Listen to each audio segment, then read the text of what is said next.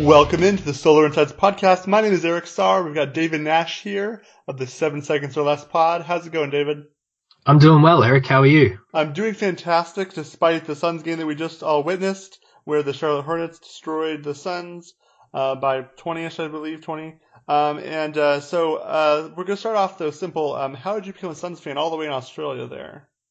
Uh, it's an interesting question. I, I, think I've given this answer a couple of times on Twitter, so a few people listening might have already heard me say it before, but happy to repeat it for sure. So down here in Australia, coverage of the NBA back when I was um, a little fella wasn't quite as extensive as it is now. I watch everything via League Pass, obviously, but um, you know, there's a story I believe David Stern essentially gave away NBA highlights and film um, to some local national channels here um, where I'm from, so they didn't have to pay for that. So that was a, a, good marketing decision by David Stern when he was trying to expand the NBA. But uh, even before then, I saw all my NBA basketball via uh, VHS tapes that my brother had kind of run into the ground and, and finally once he'd finished watching them all uh, 10 times or so he would give them on to me to be able to watch so uh, I fell in love with Charles Barkley of all people uh, when I was watching those tapes and essentially that's how I became a, a Suns fan. That's a pretty awesome story. that's a pretty awesome story. um, just to introduce this Suns team that we got going now, um, since we haven't ever talked about it, what is your kind of opinion on this Suns team? Uh, I think they're starting again, Eric. Uh, as kind of harder it, it is for us to accept that. Um, you know, I even probably predicted north of 30 wins this year, getting sucked in a little bit into kind of the pieces that they brought in, and, and also being a, a big fan of our head coach. But uh, you know, the more I watch them, I, I pretty much watch every game down here. Uh, having league pass, I, I, often watch replays as well when I can. Um, and you know, the, the more I watch them, the more I see a team that's you know starting three rookies and uh, has a lot of projects on the roster. So uh, as hard as it is for us to swallow, I think a lot of the inconsistency and stuff at the moment comes from the fact that they're a very young team uh, with not really many NBA caliber players on the team, unfortunately. And this is something I mentioned a lot last year for that team. And it definitely rings true again this year is I think we just have a lot of players that are essentially playing, uh, out of their role. So what I mean by that is, uh, you know, guys playing more minutes than they probably should be in the NBA, uh, guys playing positions that they shouldn't be in the NBA and, uh, you know, guys starting when they shouldn't be and, and guys playing significant minutes off the bench when they probably should be the guys at the end of the bench getting, um, you know, coaches DNP. So uh, that's the, the state of the team, unfortunately, which is a little bit depressing. But uh, I'm a positive person myself, and, and still manage to find uh, a lot of bright spots in in every game where I can. Yeah, I am too. I definitely was on other pods, uh, my own other episodes of this pod, just talking about how I thought they would do better and of some year that is going to come true, and we're going to be really happy about it. Um, yeah. But until it does, you're right. There's three rookies and being just so much, so much good stuff there. But you and I are optimistic, and also kind of, I think you probably know, I'm a development trainer. Like I have my own, I call my kid that I train, and it's it's about finding the different imp- improvements that each player has and different ways that they're getting better. And one thing I'm just happy about is that everybody kind of likes each other, and they like actually like like playing and are play hard. I mean, we haven't really seen very often them lose a game just because of effort. In one sense, like, do, do you agree with that? Yeah, I think the effort coming into games has been lacking a little bit, so we see those kind of big deficits build straight away. But I think that's a good point you, by you particularly if you compare, say, this team to last season's team. I think the chemistry is a hell of a lot better. I think the guys seem to like being in each other's company, which, you know, from all reports, you know, I'm all the way down here in Australia, but people that cover the team quite extensively, you know, noted last year that the locker room was, was pretty bad. I, I don't think that's the case this year from what we're seeing with, um, you know, the, extensive media coverage from blogs and uh, you know the athletic coming into Arizona and stuff has also helped us kind of learn more about the team and, and the stuff uh, beyond the basketball court. So that's definitely a positive. And, you know, for all the blowouts and, and big deficits of, and things, we've really seen this team fight to the end in pretty much every game that they've been in, maybe give or take a couple, particularly when Devin Booker was injured. But, um, you know, there are positives there. There's always a positive to take, you know, pretty much from every game, I think. And, you know, if we take this Charlotte game as the, the most recent example, you know, Devin Booker looks back. He looks like his healthy self again. And, um, you know, his line tonight was, um, pretty much what we've come to expect from a healthy Devin Booker. He just couldn't get anyone else to really come along with him tonight, unfortunately. Yeah, for those who haven't seen it or whatever, Devin Booker, there's 32 points, 11 assists, no turnovers, and good defense. I mean, did you see that defense he was playing on the perimeter? It's incredible.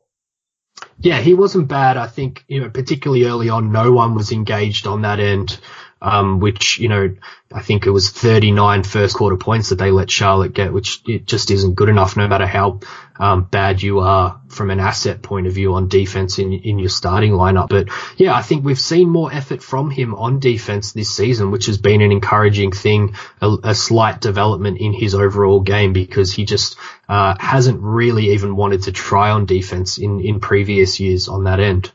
And the funny thing is, I'm watching these games and people say, even on the times when he doesn't do good uh, defense, maybe he doesn't put up his hand or he doesn't. He's like he they cannot afford if they want to win a game. Booker cannot be in foul trouble. It just is not possible. So if mm-hmm. he gives up a couple points here or there because it cannot get a foul called, it's like the right thing to do, whether or not you like that he gave up a basket or not.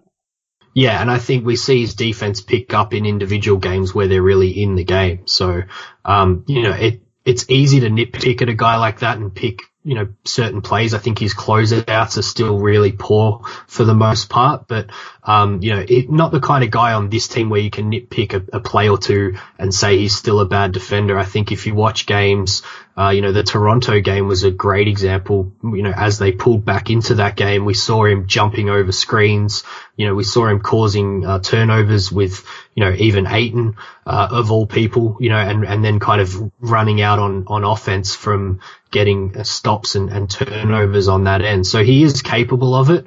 Definitely would like to see a bit more consistency, but uh, an encouraging thing from my standpoint is it looks like this front office finally understands the pieces that need to be around him on the defensive end. So the, the big trade for Mikal Bridges, I think was definitely showing that. And then, you know, being willing to put De'Anthony Melton, uh, next to him in the backcourt for all uh, Melton's deficiencies on offense, you know, he's just a bulldog on defense and, and the perfect kind of partner for Booker going forward. And then also, I think we're back to the chemistry thing while we're commenting on the same thing. Also, is Kelly Oubre, wow, Oubre, wow, I yep. get it all right every single time until just now. This is so.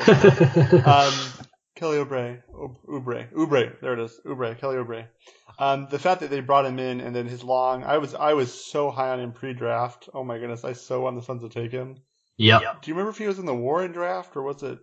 He was actually. Yeah, him yeah, and Warren were taken one and one and two right after each other. 12, so 12, 13 then.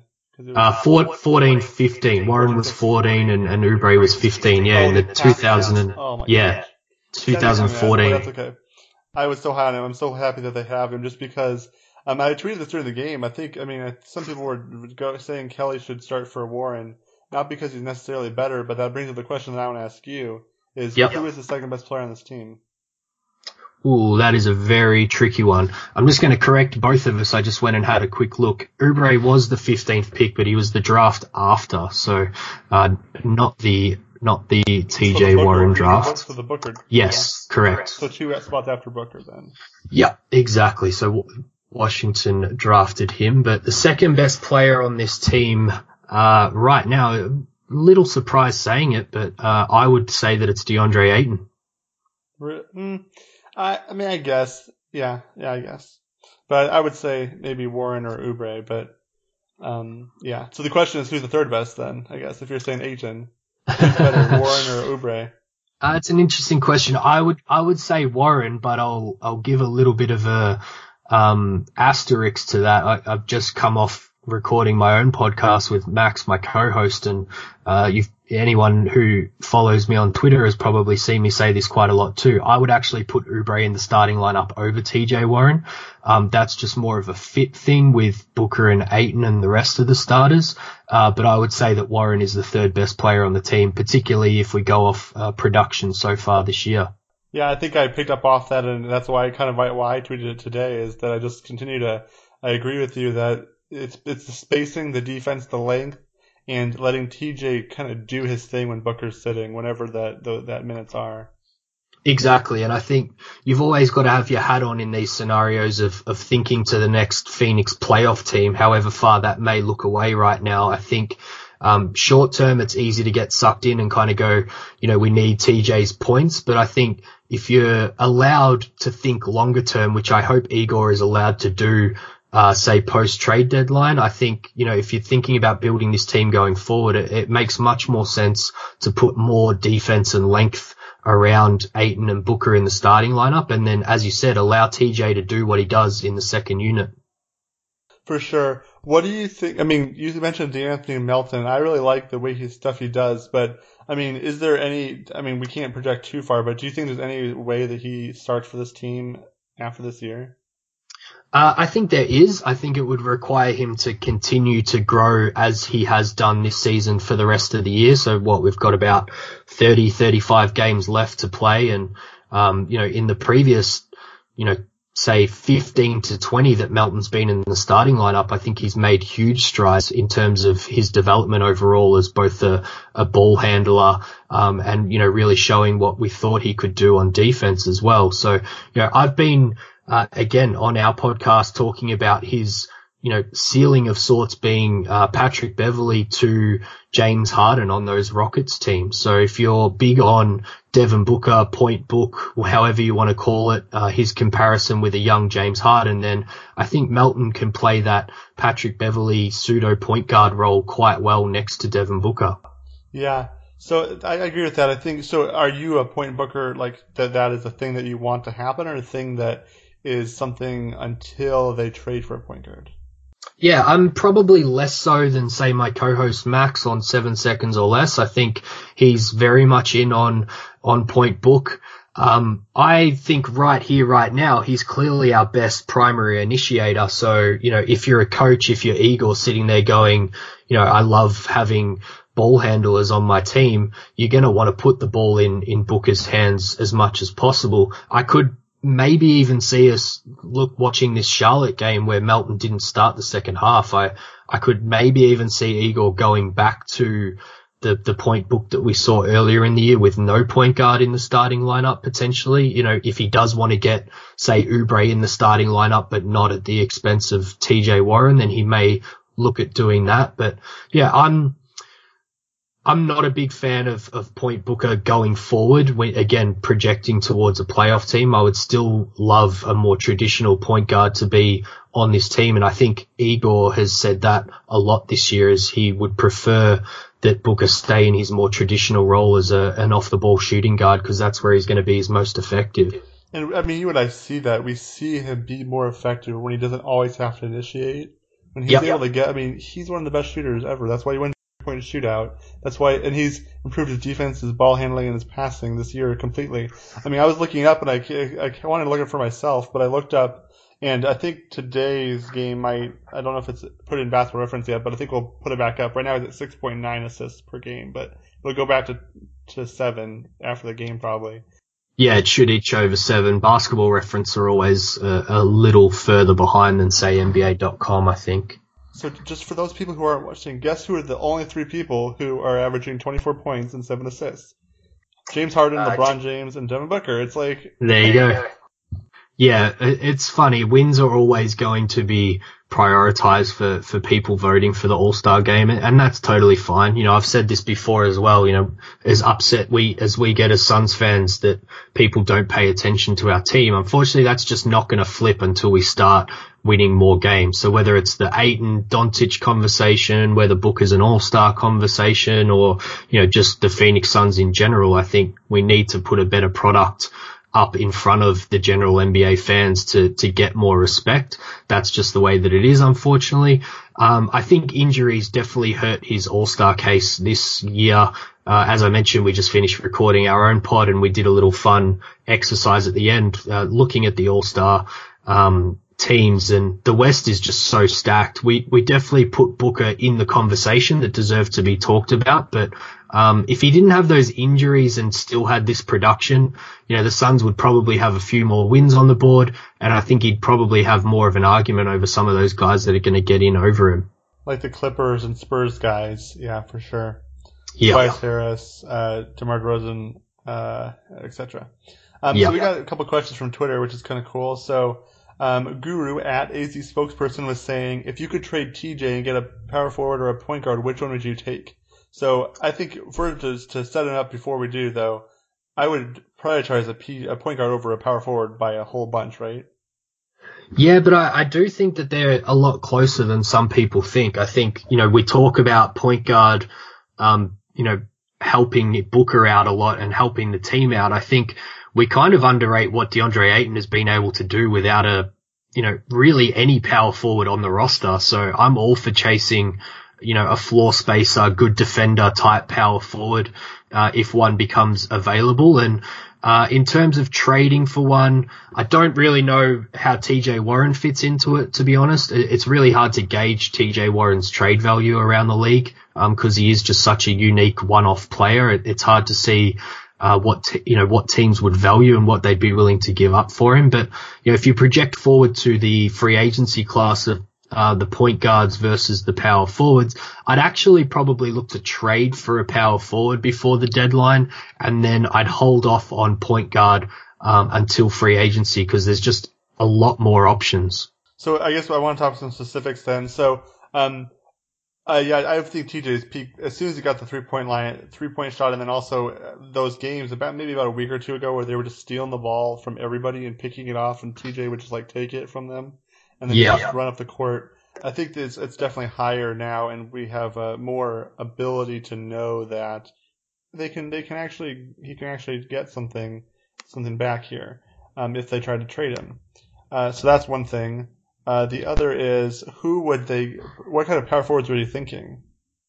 Yeah, and that's that's a really hard um, discussion. It's it's actually really hard to gauge this trade deadline. It's only um, you know just over two weeks away because they've brought it forward even more, um, and we're really in this state of flux, particularly because of how competitive the Western Conference is. Of you don't really know who the selling and buying teams are just yet. So even looking around for point guard options, you know, there's been a few rumors. Dennis Smith Jr. Uh, I saw today Cory Joseph is potentially up for trade in Indiana because they want to um, add more minutes for uh, young Aaron Holiday on that team. Um, but then in terms of power forwards, we really haven't seen much in the rumor mill in terms of guys that might be available. So uh, a really hard one to to think about. And then if we're factoring in TJ Warren specifically, um, you're looking at you know, 10 million, 11 million dollars in salary to, to match up with. So, um, there's not many power forwards in the league that are available at that kind of salary. So I would do. I would be for me. I'm thinking less about the power forward because you have four wings that you can you should be playing as much as you can. Yeah. Like, like there is. You don't have to worry about power forward because you have Oubre, uh, Jackson, Warren, and Bridges to play in those three wing spots, and yeah. And you have to play Booker at the, the shooting guard as much as you can. So um, I'm not as worried about that. But what do you think about either Conley or Kemba in a trade? Yep. Um, I guess just touching off your wings thing, I think, you know, you make a lot of sense in terms of you do need to give minutes to all those guys while they're on the roster because they're in various situations of needing to, um, you know, analyze their play going forward. Obviously, Oubre, you need to, uh, you know, see how he projects going forward with the core because he's a restricted free agent this year. Uh, Warren's locked in a little longer, but is playing well enough that, you know, deserves 25, 30 minutes a night. Uh, Josh is still developing, so you want to give him minutes as long as you can. And, and Mikal Bridges has probably been the, um, you know, standout in terms of defense on, you know, of the wings. So you, you probably want to play him as much as you can as well with a team that is lacking so much in defense. But the flip side of that is I think this team's really hurting in both defense and rebounding by not playing a traditional power forward. So that's why, you know, if you can send one of the wings out in a deal, maybe it's TJ, I think you still need to look at deals like that. Going back to your question of, of Kemba or Conley, uh, I'm always going to lean the younger guy if um, guys are close in, I guess, overall value. So I would definitely lean Kemba Walker over Mike Conley if it's uh, choosing one of the two. I mean, they're like a year apart, right? A little, little more than that. Kemba's about 28, and I think uh, Conley's uh, just turned 31. Oh my, okay. I keep forgetting that. For me, I was prioritizing the defense over, over. I mean, Conley is a couple inches taller and significantly better defense.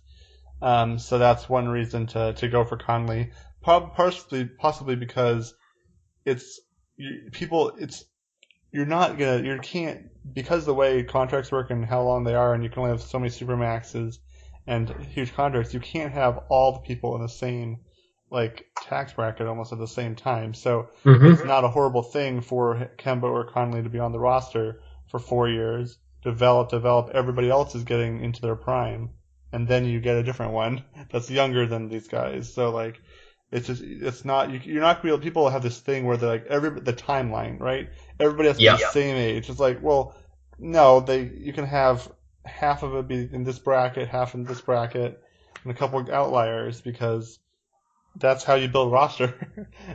yeah, it's also how you, you take advantage of having so many rookies on um, on your team playing significant minutes. So, you know, Booker's obviously about to kick into his max extension, so it doesn't apply for him anymore. But, you know, particularly a guy like DeAndre Ayton, who you've still got locked up for the next uh, three years after this one on his rookie scale contract, you you can afford to offer some big money or trade for big money salary uh, while he and maybe Mikal and maybe Josh, if he sticks around for a couple more years, are, are on their rookie scale deal. So that's definitely a, a good point. I just think you know I, I'm definitely not ruling Mike Conley out completely, but if you give me those two guys together, I would just edge Kemba. But you do make a good point that, you know, Conley's archetype, if he wasn't uh, so old and, and with that current contract that he's on, I'd be very interested in it because, you know, I talk quite a lot about the, the type of player that you want next to Devin Booker in the backcourt and there being kind of three boxes you want to tick in terms of defense,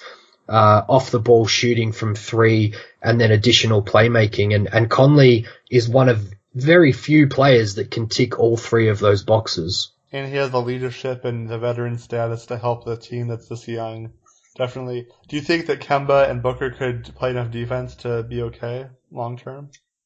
I think they'd be okay if you could build, uh, you know, a switchy defense around them. So, you know, trading for a guy like Bridges, again, I think, like I mentioned before, shows that this front office is at least thinking about how you have guys around guys like Devin Booker. And, you know, at some point you have to bite the bullet.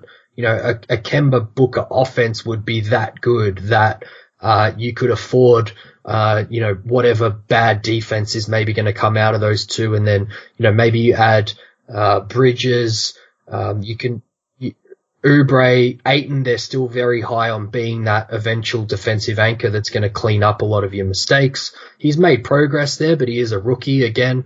Um, so yeah, I think you could roll with Walker and uh, Booker, you know, purely because of how dynamic they would be on the offensive end. Why don't we discuss the other player? You said you said let's wait till uh, the free agency season. Who were you thinking of the Suns should go after? Well, I think we need to be realistic. Mm-hmm. Um, I think, you know, the highest name on the free agency list is Kyrie Irving. Uh, we've already been there before in terms of potentially trading for him, and he was not interested in staying in Phoenix more than likely. So you can pretty much rule him out. Uh, another guy in the, the Walker mold that would just um, be awesome offensively and probably add a little bit more size than Kemba can is D'Angelo Russell, who's just playing out of his mind at the moment. Uh, he's also very good friends with Devin Booker, so uh, you might be able to convince him to come to Phoenix. He is a restricted free agent though, so you always need to be wary of those guys because they can be matched by their uh, current teams. And then there's probably some more logical lower end type point guards that you could uh, have come in. There's quite a few that I could rattle off, but uh, I've been on the Ricky Rubio train for a little while for Phoenix. He's got a bit of a history with our head coach Igor as well. And, um, you know, as far as wanting a traditional playmaking type point guard, I think someone like Rubio would be awesome for this team. I love Ricky Rubio. I always remember this quote that I heard when he was close to when he was a rookie, where everybody around him, his whole teammates were all sad, and he's like, "Change your face, smile, get in the game." That was hilarious. he would be good. Yeah, Are you? A, but yeah, positive guy to have around, and um, you know that's what you want to add if you're Phoenix. And you know he's, as I said, got that connection with Igor, which in terms of learning the system and learning sets, uh, I think it would be a pretty seamless transition for a guy like Ricky. And you think, he, what is he, like 28, 27? Yeah, he probably sits somewhere in the middle of Kemba and Conley, although you do always uh, get tricked by Ricky Rubio because he came in so young as a player. So um, I'm just going to look him up now, to be honest, because yeah, I'm not quite sure. minutes in Europe, though, too. Yeah, so he's basic, basically the same as Kemba. He's 28. He'll be uh, 29 when the next season starts, basically. Yeah, that'd be that'd be interesting. Are you an anti Terry Rozier guy? I am an anti Terry Rozier guy. I think he's uh, extremely overrated by the Suns fan base who want him.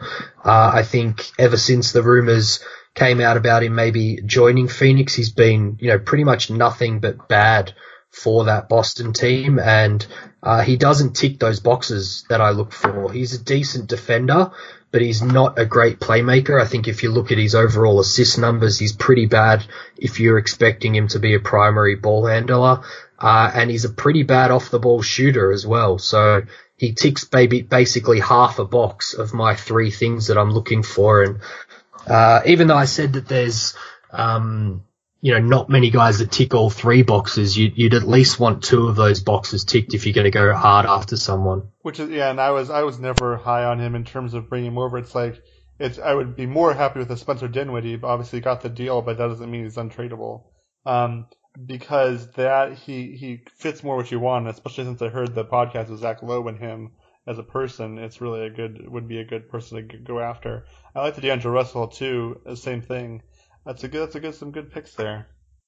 Yeah, I think D'Angelo, you know, obviously a restricted free agent. Um, we've mentioned on our podcast a few times. You, you're probably really rooting for Brooklyn to aim high and, and hit on someone uh, at the really upper end of free agency, you know, like a Kevin Durant or one of those big free agents, because then they will, they won't have the money to match on a guy like D'Angelo Russell and you might be able to sneak in. If, if Brooklyn strike out in some of their other targets, then you're probably going to get matched on even a max salary for D'Angelo, particularly the way that he's playing right now. This just popped in my head. You were talking power forwards. What do you think? I've always been on this train and it always changes like in terms of overrated, underrated. What do you think of going after Kevin Love?